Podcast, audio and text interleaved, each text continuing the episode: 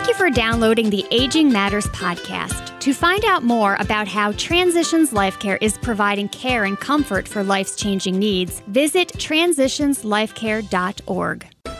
This is Aging Matters, care and comfort that surrounds you on News Radio 680 WPTF. 60 minutes devoted to giving you all the information you need when caring for a loved one. With Nicole Claggett and Jason Kong. Welcome to Aging Matters, care and comfort that surrounds you, a service of Transitions Life Care. It's your life, your care on News Radio 680 WPTF. Good Saturday evening to you. Jason Kong here with Nicole Claggett, representing Transitions Life Care and Transitions Guiding Lights. And Nicole. We're uh, keeping our fingers crossed. We're we're all in separate locations this uh, this evening. So how are you doing so far? You know, I'm doing okay. Uh, the social distancing is, or, or, now they're trying to rename it physical distancing, um, has definitely been uh, a new experience for me, and I know for all the listeners as well. So we're all just trying to muddle through and get together and and do this the best way that we can. Yep, we're gonna get through it, and you know it's a challenge for everyone, our listeners, and and even us here at WPTF. We're trying our best to get through it, but hey, we, have got to do our part, and we've got to make sure that everyone's staying safe. And you know, as this uh, coronavirus situation continues to progress, it's obviously going to be the subject of our program this evening. And we've brought on Aubrey Foray, who's a clinical manager with Wake Research. And we're going to be talking about how their organization is dealing with this. Aubrey, thank you so much for joining us this evening. Thank you. I do appreciate the invite and look forward to discussing that matter it's very interesting. We live in, in a very resource rich area with the plethora of academic medical institutions, uh, opportunities for research, so on and so forth. So, an organization such as yours is very, very important and crucial for getting the development uh, of, of the drugs that are being created in our area approved. And, and, and oftentimes, you're seeking folks from the community to actually go on some of those clinical trials, correct? You're absolutely correct. Um, and this platform was very important to us because we feel that elderly patients are poorly represented in clinical trials as a whole. And I think you'll find that as a whole uh, within the industry. So we want to kind of dispel some myths about clinical trials, kind of set the record straight as to what protections are in place, and really, uh, as you've already stated, the importance of clinical trials, especially for the future of medicine. So uh, you, have kind of already highlighted that, but we definitely want to get in depth about w- what's in place and what we all can do to move forward. I definitely agree. And, you know, I, I, oft, I, have heard somebody speak once of as a physician, and, you know, we really can't use a broad brush with the medications that we take uh, and just assume just because a 35 year old has the same reaction to a certain medication, it doesn't mean that a five year old will. A five year old is not a tiny adult, nor does it mean an 80 year old will. I have a, a friend of mine who's a geriatric pharmacist, and she sometimes will come on air and talk about the fact that, you know, medications medications that, we took in our 30s and 40s, we continue to take certain ones in our 80s or 90s, we may experience side effects and, and just because of our body metabolizes things differently. And it may actually, at, at sometimes, depending on the medication, make us more at risk for falls or even cognitive loss and things of that nature. So I really appreciate the fact that you're trying to really look at some of the medications that folks uh, potentially can take and, and have you know different age groups represented. Uh, yeah, you're right on the money. Um, it's important for clinical trials to have participants of different ages, sex, race, and ethnicity. Otherwise, your results are, are not going to be varied. Uh, they're going to be skewed, and you're going to find drugs that are then pulled off of the market because they determine that it may not be safe in a certain population or may affect a certain population differently. Uh, so, so again, we're in full agreement that we need to really widen the brush or spectrum of of patients that are involved in clinical trials because that's who it's going to affect ultimately. You know, something I, have noticed, and you know, which has been a change, I think, on TV in the last 10 or so years, is suddenly medications are being marketed broadly to the entire population versus just to the physician. But I'll tell you one thing it seems like about 30% of the commercial is listing all the potential side effects that you can. that you could experience that would might make you scared to take any type of medication for sure. I think it's important to note, though, um, I'm somewhat familiar with with how clinical trials work uh, that you know every single symptom that a person experiences when they're taking a drug is listed. So there may be things that people would have experienced otherwise that have to be listed uh, because they were on a clinical trial. Is that correct? Uh, that's very true. And even when you you know you see that list you have to take it with somewhat of a grain of salt because everyone responds to drugs differently. Of course you want to pay close attention to trends so multiple patients experiencing the same same thing, but anything that one patient experiences during the clinical trial, which is often tested in thousands of patients, is going to be recorded. It can't be overlooked. Uh, so that's why it's really important to work with your physician to report your symptoms. That's really important that after-market surveillance continues. Uh, so that's the kind of study that's done after the drug is approved where the pharmaceutical company is held responsible to continue collecting data as far as side effects. So uh, it's not all inclusive, uh, but you definitely have to, you know, be cautious when accepting these drugs, being wary uh, that everyone does respond to medication differently. So, talk to us a little bit about what mechanisms are put in place when you're on a clinical trial. I mean, are these things that are basically deemed probably safe for human beings to try, or is this something super risky when somebody signs up?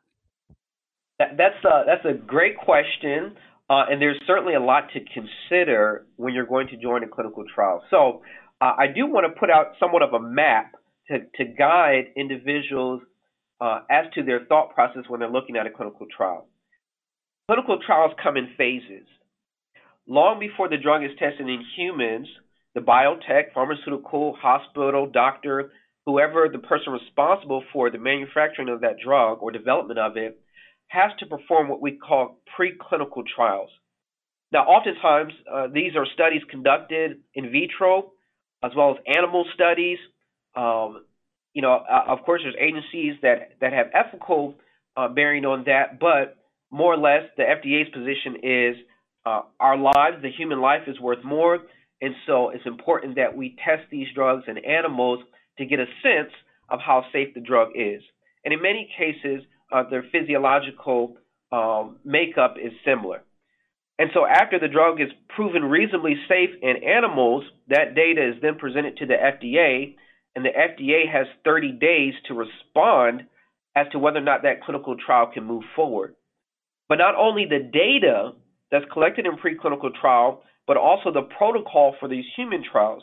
And in that protocol, it has to detail uh, every mechanism in place to keep the patient safe and to monitor their health.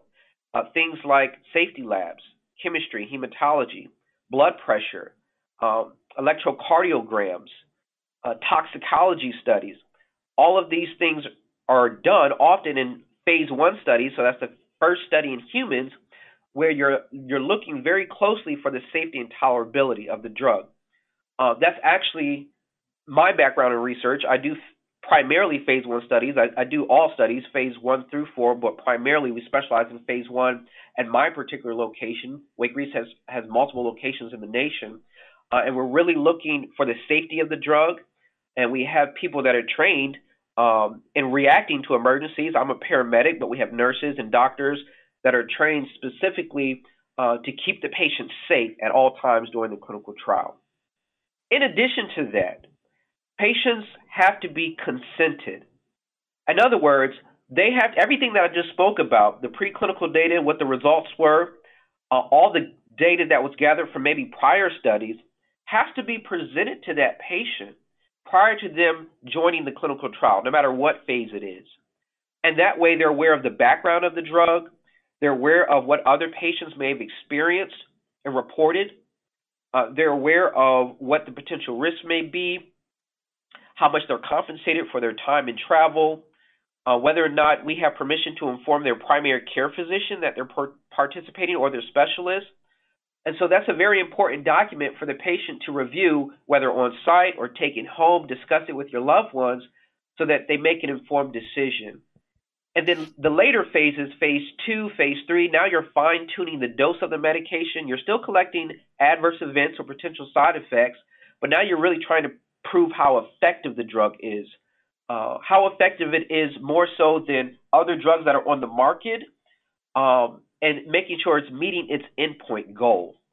That's and, that's very that's very very interesting. And what I would love to do is yeah. is after the commercial break kind of talk a little bit about that it, it, specifically as it relates to a lot of chatter in the news about you know how long is it going to take to get medications approved for uh, the coronavirus potentially and even a vaccine and sort of what that looks like when you hear the words like fast tracking and things of that nature We'll yes, explore yes. that conversation further. We've got Aubrey Ferre here on the line. He is a clinical manager with Wake Research, and we're talking all about clinical trials. And we'll continue our conversation right after this. You're listening to Aging Matters, care and comfort that surrounds you, a service of Transitions Life Care. It's your life, your care on News Radio 680 WPTF.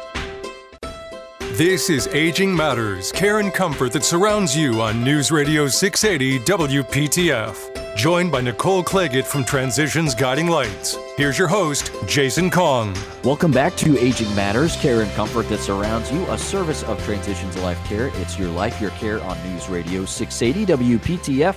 Jason Kong here with Nicole Clagett. I say here, uh, we're, we're on the radio right now, but we're not actually in the same room together. The magic of technology, we're doing this program remotely as we practice uh, social or physical distancing, however you want to refer to it. And uh, we've got Aubrey Ferre on the line with us. He is a clinical manager with R- Wake Research, and we're talking all about uh, clinical trials, Nicole, and we're having a, a fascinating conversation so far. Yeah, I you know, I find this incredibly interesting and timely because we hear a lot of chatter in the national news about you know, finding a vaccine and fast tracking a vaccine and finding potential drugs that may actually be able to help folks with the symptoms of the virus and fast tracking that. And so I'm just kind of wondering, uh, generally speaking, I'm not asking you to speak specifically related to COVID 19, but kind of what do those words mean and what is sort of that normal process looking like for when, you know, the FDA really feels like they want to make a drug available perhaps a little bit sooner than they might have necessarily necessarily done so in the past. Yeah, absolutely. Well, to start with, to, to kind of put it in a relative a view here, a normal clinical development process of a new drug typically ranges from two to 10 years with an average of five. Wow. That puts in perspective uh, what pharmaceutical companies have to go through because of the regulatory um, law that's in place, which is in place for good reason. However, when the drug is meeting the need of a serious life threatening disease or unmet medical need, then the FDA can designate it for fast track. Now, what that means as far as timeline clearly depends on the drug or the vaccine and what hurdles need to be overcome in its development. Um, I think the most recent uh, poll that I saw uh, from scientists is, was saying 18 months. Uh, whether or not that will be shortened or not um, is is left to be is left to be seen because this is something that the United States has never seen before, right? Uh, yeah. In, in, close to 100 years. So uh, this is the first time we're we're seeing this kind of fast track on something this scale um, in the presence of modern medicine in, in modern development. Uh, so there's a lot to, to be learned here as far as the actual timeline of this development. Uh, I'm confident that we'll see something hopefully by the end of this year, but it, will have to be uh, shown and proven. So I guess, you know, fast tracking though, does that make it a little bit more risky or does that just mean, you know, more resources and time are put into it and they're able to get more patients through faster through all I mean, I guess what I what I'm asking is are all the rigors that are normally a drug is normally put through, would they be put through in an instance like this or would some things be bypassed potentially? So so earlier I had mentioned that uh, the FDA has certain review periods. Um, so when an IND or investigational new drug is submitted, again, the FDA has 30 days. Um, at the end of a phase three trial with a new drug application, an NDA, the FDA has now 180 days. Well, during those processes, as well as process throughout the development, the FDA is basically going to make it a priority. They're going to give that study their absolute priority. Uh, and they're going to work with that pharmaceutical company directly to help prioritize and cut through some of the red tape more or less. So basically, you don't um, have to wait for that. so basically what you're saying is is yeah it's still going to be going through the rigors it's just that it doesn't it, it doesn't sort of have to wait in line it gets bumped ahead of other drugs potentially that might be in line before it Exactly, exactly. There's no, there should be no anxiety or fear uh, that the drug is going to be less safe or less effective because of it being fast tracked. It's just an approach uh, the FDA is taking to prioritize that drug. That makes a lot of sense. So, yeah, I mean, I know there's a lot of fear and panic out there, and I, in my mind, I don't, I don't know this, you know, to be a fact, but I, you know, I'm, I'm guessing that we're all kind of hoping that this social distancing, while it's happening during this time, it gives some of these manufacturers more time to test and get prepared, so that ultimately we have less serious illness and less loss of life in this country and, frankly, around the world. That is absolutely the goal, um, and, and I'm pleased to see the the amount of players that are are trying to come up with a solution for this. Uh, at first, I was kind of wary. A lot of pharmaceutical that we work, I won't name anyone, but a lot that we mm-hmm. work with uh, that have a big presence in vaccines uh, hadn't said something early on, but as the weeks were rolling, they eventually unveiled what their plan and, and contribution to this problem is. So uh, I'm very pleased with not only how the government but also the industry is responding to this. And I think the public should be as well. But the important part is now that this is available, we have to do our part as a community. So whether you're someone that is healthy, whether you're someone that's been exposed to COVID 19, or someone that is recovering or dealing with it currently, um, it's really important that they communicate with their care provider uh, that they would be willing to get involved with clinical trial or at least consider it uh, and to see if that study is best for them. Because again, if we don't have volunteers that get involved, then no matter what uh, these pharmaceutical companies or the government does, uh, we're certainly not going to force anyone to be a volunteer. So we have to willingly, as a community, step up uh, and volunteer for these tests. That sounds wonderful. So I guess uh, wondering from you, you know, I know this is sort of a strange time, and and I'm not even sure, you know, sort of how this is impacting Wake research right now. Are you still able to, generally speaking, for all of your drug studies, help people, or are things sort of on hold right now? How does all that work? Yeah, uh, absolutely. So we are still operating, um, and, and, I think I touched on that earlier. That I, you know, do phase one trials. Uh, as this unveiled itself, we have patients that were currently in studies, so those patients still need to be monitored closely uh, since they were given investigational product. Uh, as far as the industry as a whole, a lot of studies have been put on hold, which um, was necessary, but just like every other industry that's being impacted, and certainly not advantageous. Uh, you know, one of the things I was hoping to talk about today was Alzheimer's research, Parkinson's research. Obviously, these are conditions that directly affect the elderly population primarily.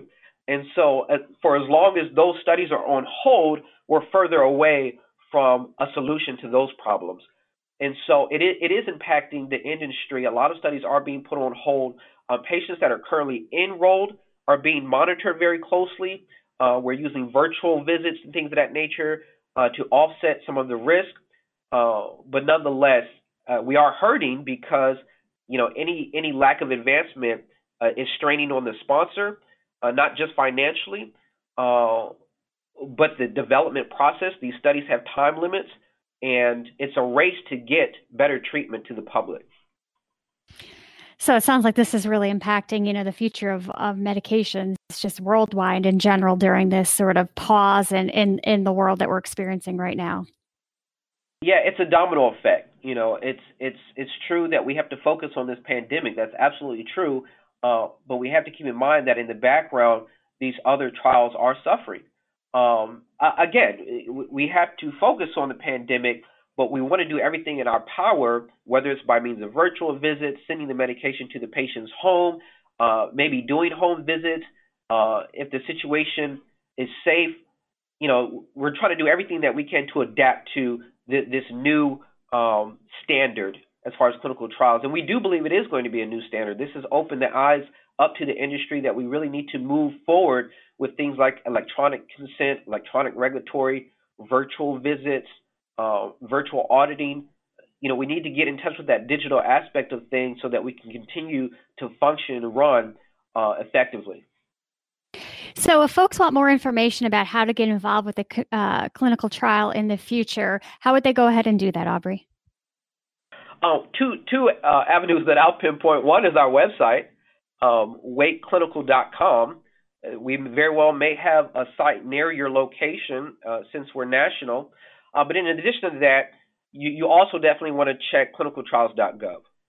Uh, clinicaltrials.gov is going to list every single clinical trial being conducted in the United States and sometimes abroad. Um, even if you type in COVID-19, you'll see tests that are being or centers that are been approved to to run testing or research studies for vaccines and whatnot, um, or even prophylactic treatments. And so, clinicaltrials.gov is a great resource, uh, whether it's for COVID vaccine or, or any type of ailment that you're dealing with, so you know what's going on in your area and abroad. Thank you so much, Aubrey Foray, clinical manager with Wake Research, those two websites that he gave out, wakeclinical.com and clinicaltrials.gov. A quick break and back with more. You are listening to Aging Matters, care and comfort that surrounds you, a service of Transitions Life Care. It's your life, your care on News Radio 680 WPTF. This is Aging Matters, care and comfort that surrounds you on News Radio 680 WPTF with your hosts, Nicole Claggett and Jason Kong. You are listening to Aging Matters, care and comfort that surrounds you, a service of Transitions Life Care. It's your life, your care on News Radio 680 WPTF. You can find more about Transitions Life Care online at transitionslifecare.org. Jason Kong here with Nicole Claggett. And Nicole, uh, we've we've brought on the big dog here. We've got John Thoma, the CEO of Transitions Life Care, here to join us, and we're going to be talking about what community-based care is doing to, um, you know, help out and, and protect those as we deal with COVID nineteen, and it's it's just impacting all of our lives. John, thank you so much for taking the time to join us this evening. You're welcome, Jason. Great to be here. Thank you for the opportunity. So, John, I, I, don't want to take up too much of your time. I know that you are trying to lead an, an, army of healthcare workers during this pandemic, and I know everyone is busy preparing for the impending and most feared surge of cases here in this area.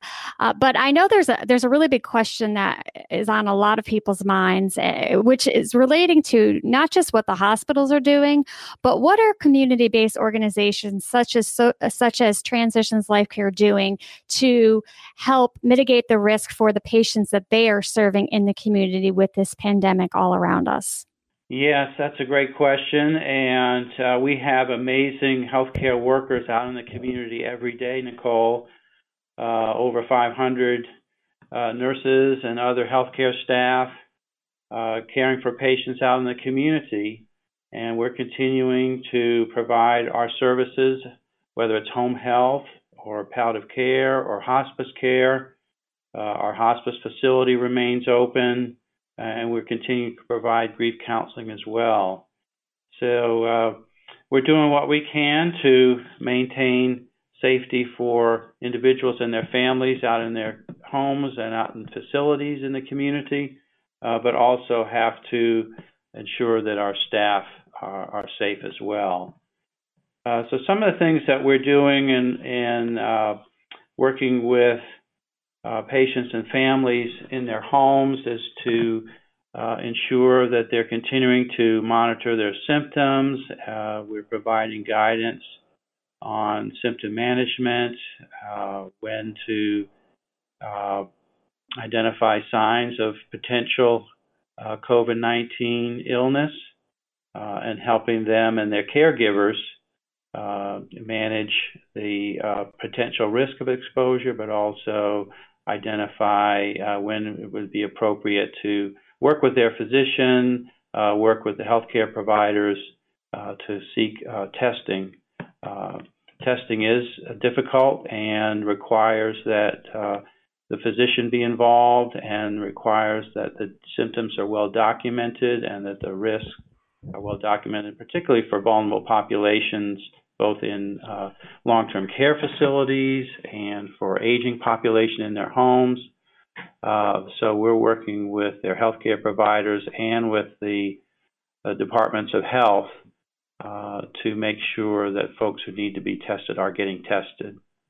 So Transitions Life Care, I mean, basically, uh, we we specialize in serving the vulnerable population that COVID nineteen seems to make most at risk: people with serious illness, people with terminal cancer diagnoses, people with heart conditions, people with lung conditions, with people with renal fa- failure, end stage diabetes, things of that nature. So, this must be uh, a time where you find your staff not only uh, you know, providing the physical care for the individuals, but providing a lot of emotional support for the family members that are very, very worried about their loved ones succumbing from this illness. Absolutely. Uh, it's a very uh, trying time, a lot of fear, anxiety, a lot of stress, uh, fear of the unknown, and that's permeating with our staff as well. And so we're providing that assurance to patients and families we serve, as well as to our staff, that uh, we are doing everything possible and following the CDC guidelines and North Carolina uh, Department of Health and Human Service guidelines to make sure uh, that they have the information they need and that they are staying safe. So I heard an emergency room physician uh, the other day on on air talking about, you know, on top of COVID 19, people are still going to have to go to the hospital. People are still going to have heart attacks. People are still going to break bones. People are still going to be in car accidents. There's still going to be, you know, cancers that have to be operated on. Uh, is Transitions Life Care continuing uh, regular operations insofar as uh, continuing to accept new patients on services if that if there's a need? Yes, we are accepting uh, new patients in all of our services and uh, we'll continue to do that.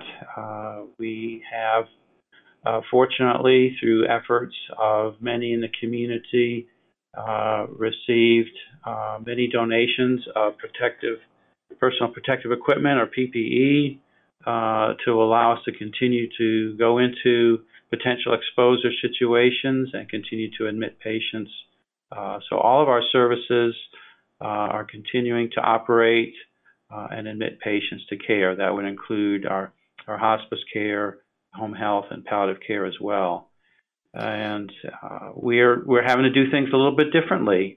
Uh, we want to minimize uh, the risk of exposure, uh, continue with the social distancing guidelines that we're all operating under. So when we can do a visit telephonically uh, using telehealth, we will do that. And then in, in uh, situations where we have to do essential visits, and then we will definitely uh, send a team in to do uh, essential home care visits. So we're we're learning and innovating as we go, and uh, making sure that we both have the equipment and the technology to continue to see patients in their homes or in the community.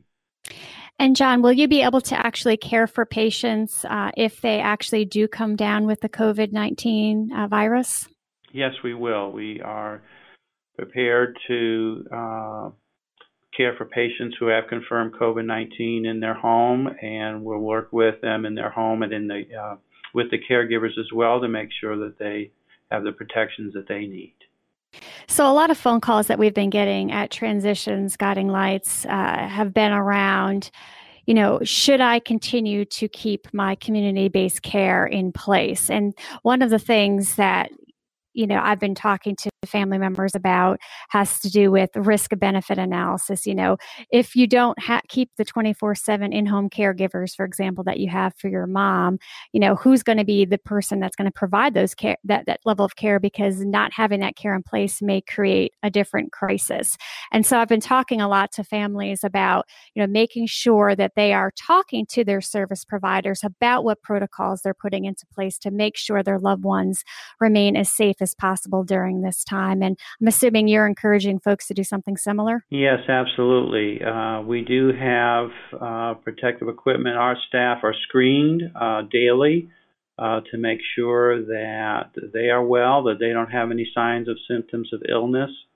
Uh, anyone who has any type of illness is not reporting to work, uh, so that we will not be exposing uh, patients and families to uh, potential illness. And that's obviously the case uh, ongoing. As you mentioned, we work with a very sick, very vulnerable population all year long, and we want to continue uh, in that, uh, keeping them safe and uh, avoid any risk of exposure, but it's certainly heightened now.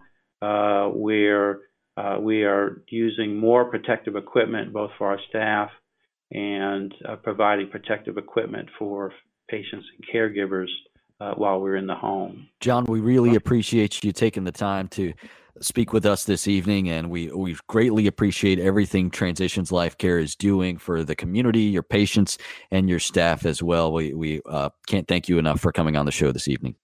Well, thank you, Jason, and thank you, Nicole. I very much appreciate everything you're doing to help uh, vulnerable populations to cope with this pandemic.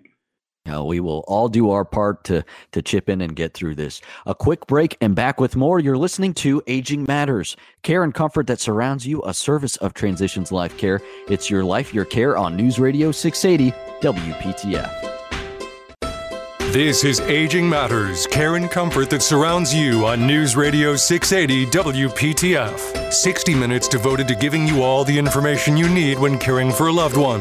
With Nicole Claggett and Jason Kong. Welcome back to Aging Matters, care and comfort that surrounds you, a service of Transitions Life Care. It's your life, your care on News Radio 680 WPTF.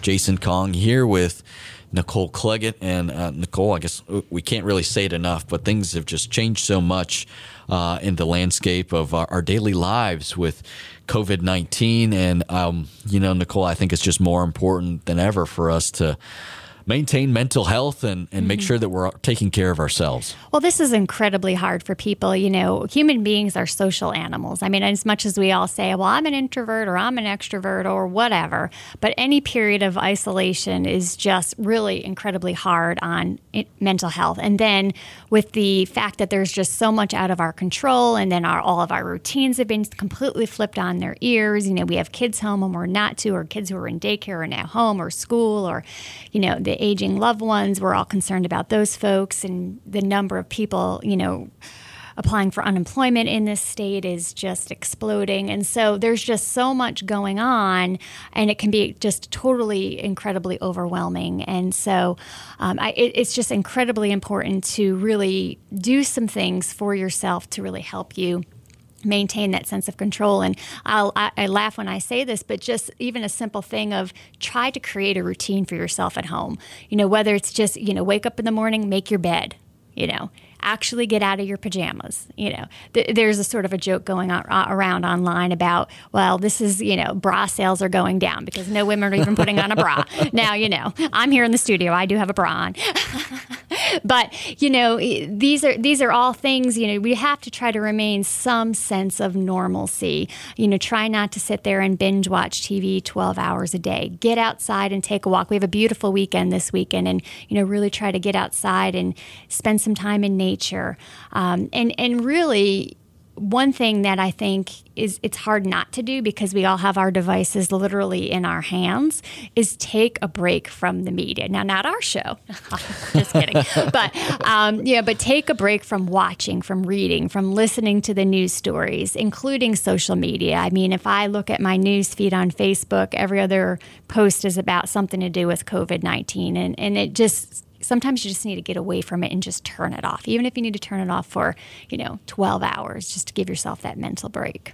Yeah, I think that's wonderful, a wonderful idea, Nicole, because you know we've we've sort of gone through these waves where the 24 hour news cycle was uh, just pumping stuff out literally minute by minute mm-hmm. and, and, going uh, live every second. Yeah, yeah. And uh, at some point, you sort of get acclimated to that, and you keep thinking, well, if I don't check, I'm going to miss something. And that's that's not the case. You know, you can take a break, and especially if it's causing you more anxiety than mm-hmm. keeping you informed, then yeah, it's it's definitely time to take a break. But um, Nicole, I think you're you're exactly right about the mental health aspect, and I know a, a lot of listeners and uh, people here at WPTF and Curtis Media Group have been talking to me about, well, you know, they've got loved ones who are uh, far away and they're worried about mm-hmm. them and making sure that they're not too isolated. But uh, again, it's it's not the time to go visit them. But hey, you can pick up the phone and call. You mm-hmm. can FaceTime, uh, video chat, whatever. There, there's plenty of opportunities there. And you know, another way to reduce your stress and stress in others is really just checking the facts. You know, not every website, not everybody's opinion out there, opinions are opinions, and opinions aren't necessarily rooted in fact. But going to like the CDC website or the North Carolina Department of Human Services website to really actually understand, uh, you know, number one, are you in the at risk group? Okay, if yes, what does that mean? And what do I need to do about it? And if you're not, what does that mean? And what do I need to do about it? And really just trying to just focus on the things that we actually have that are known. Um, and, and unfortunately, and, and, you know, all of our leaders in this country and in this state are, are grappling with kind of how to handle this. And so it is sort of changing day by day with restrictions and things of that nature. But just really trying to just stick to just trying to figure out exactly what the facts are and then how it actually impacts you.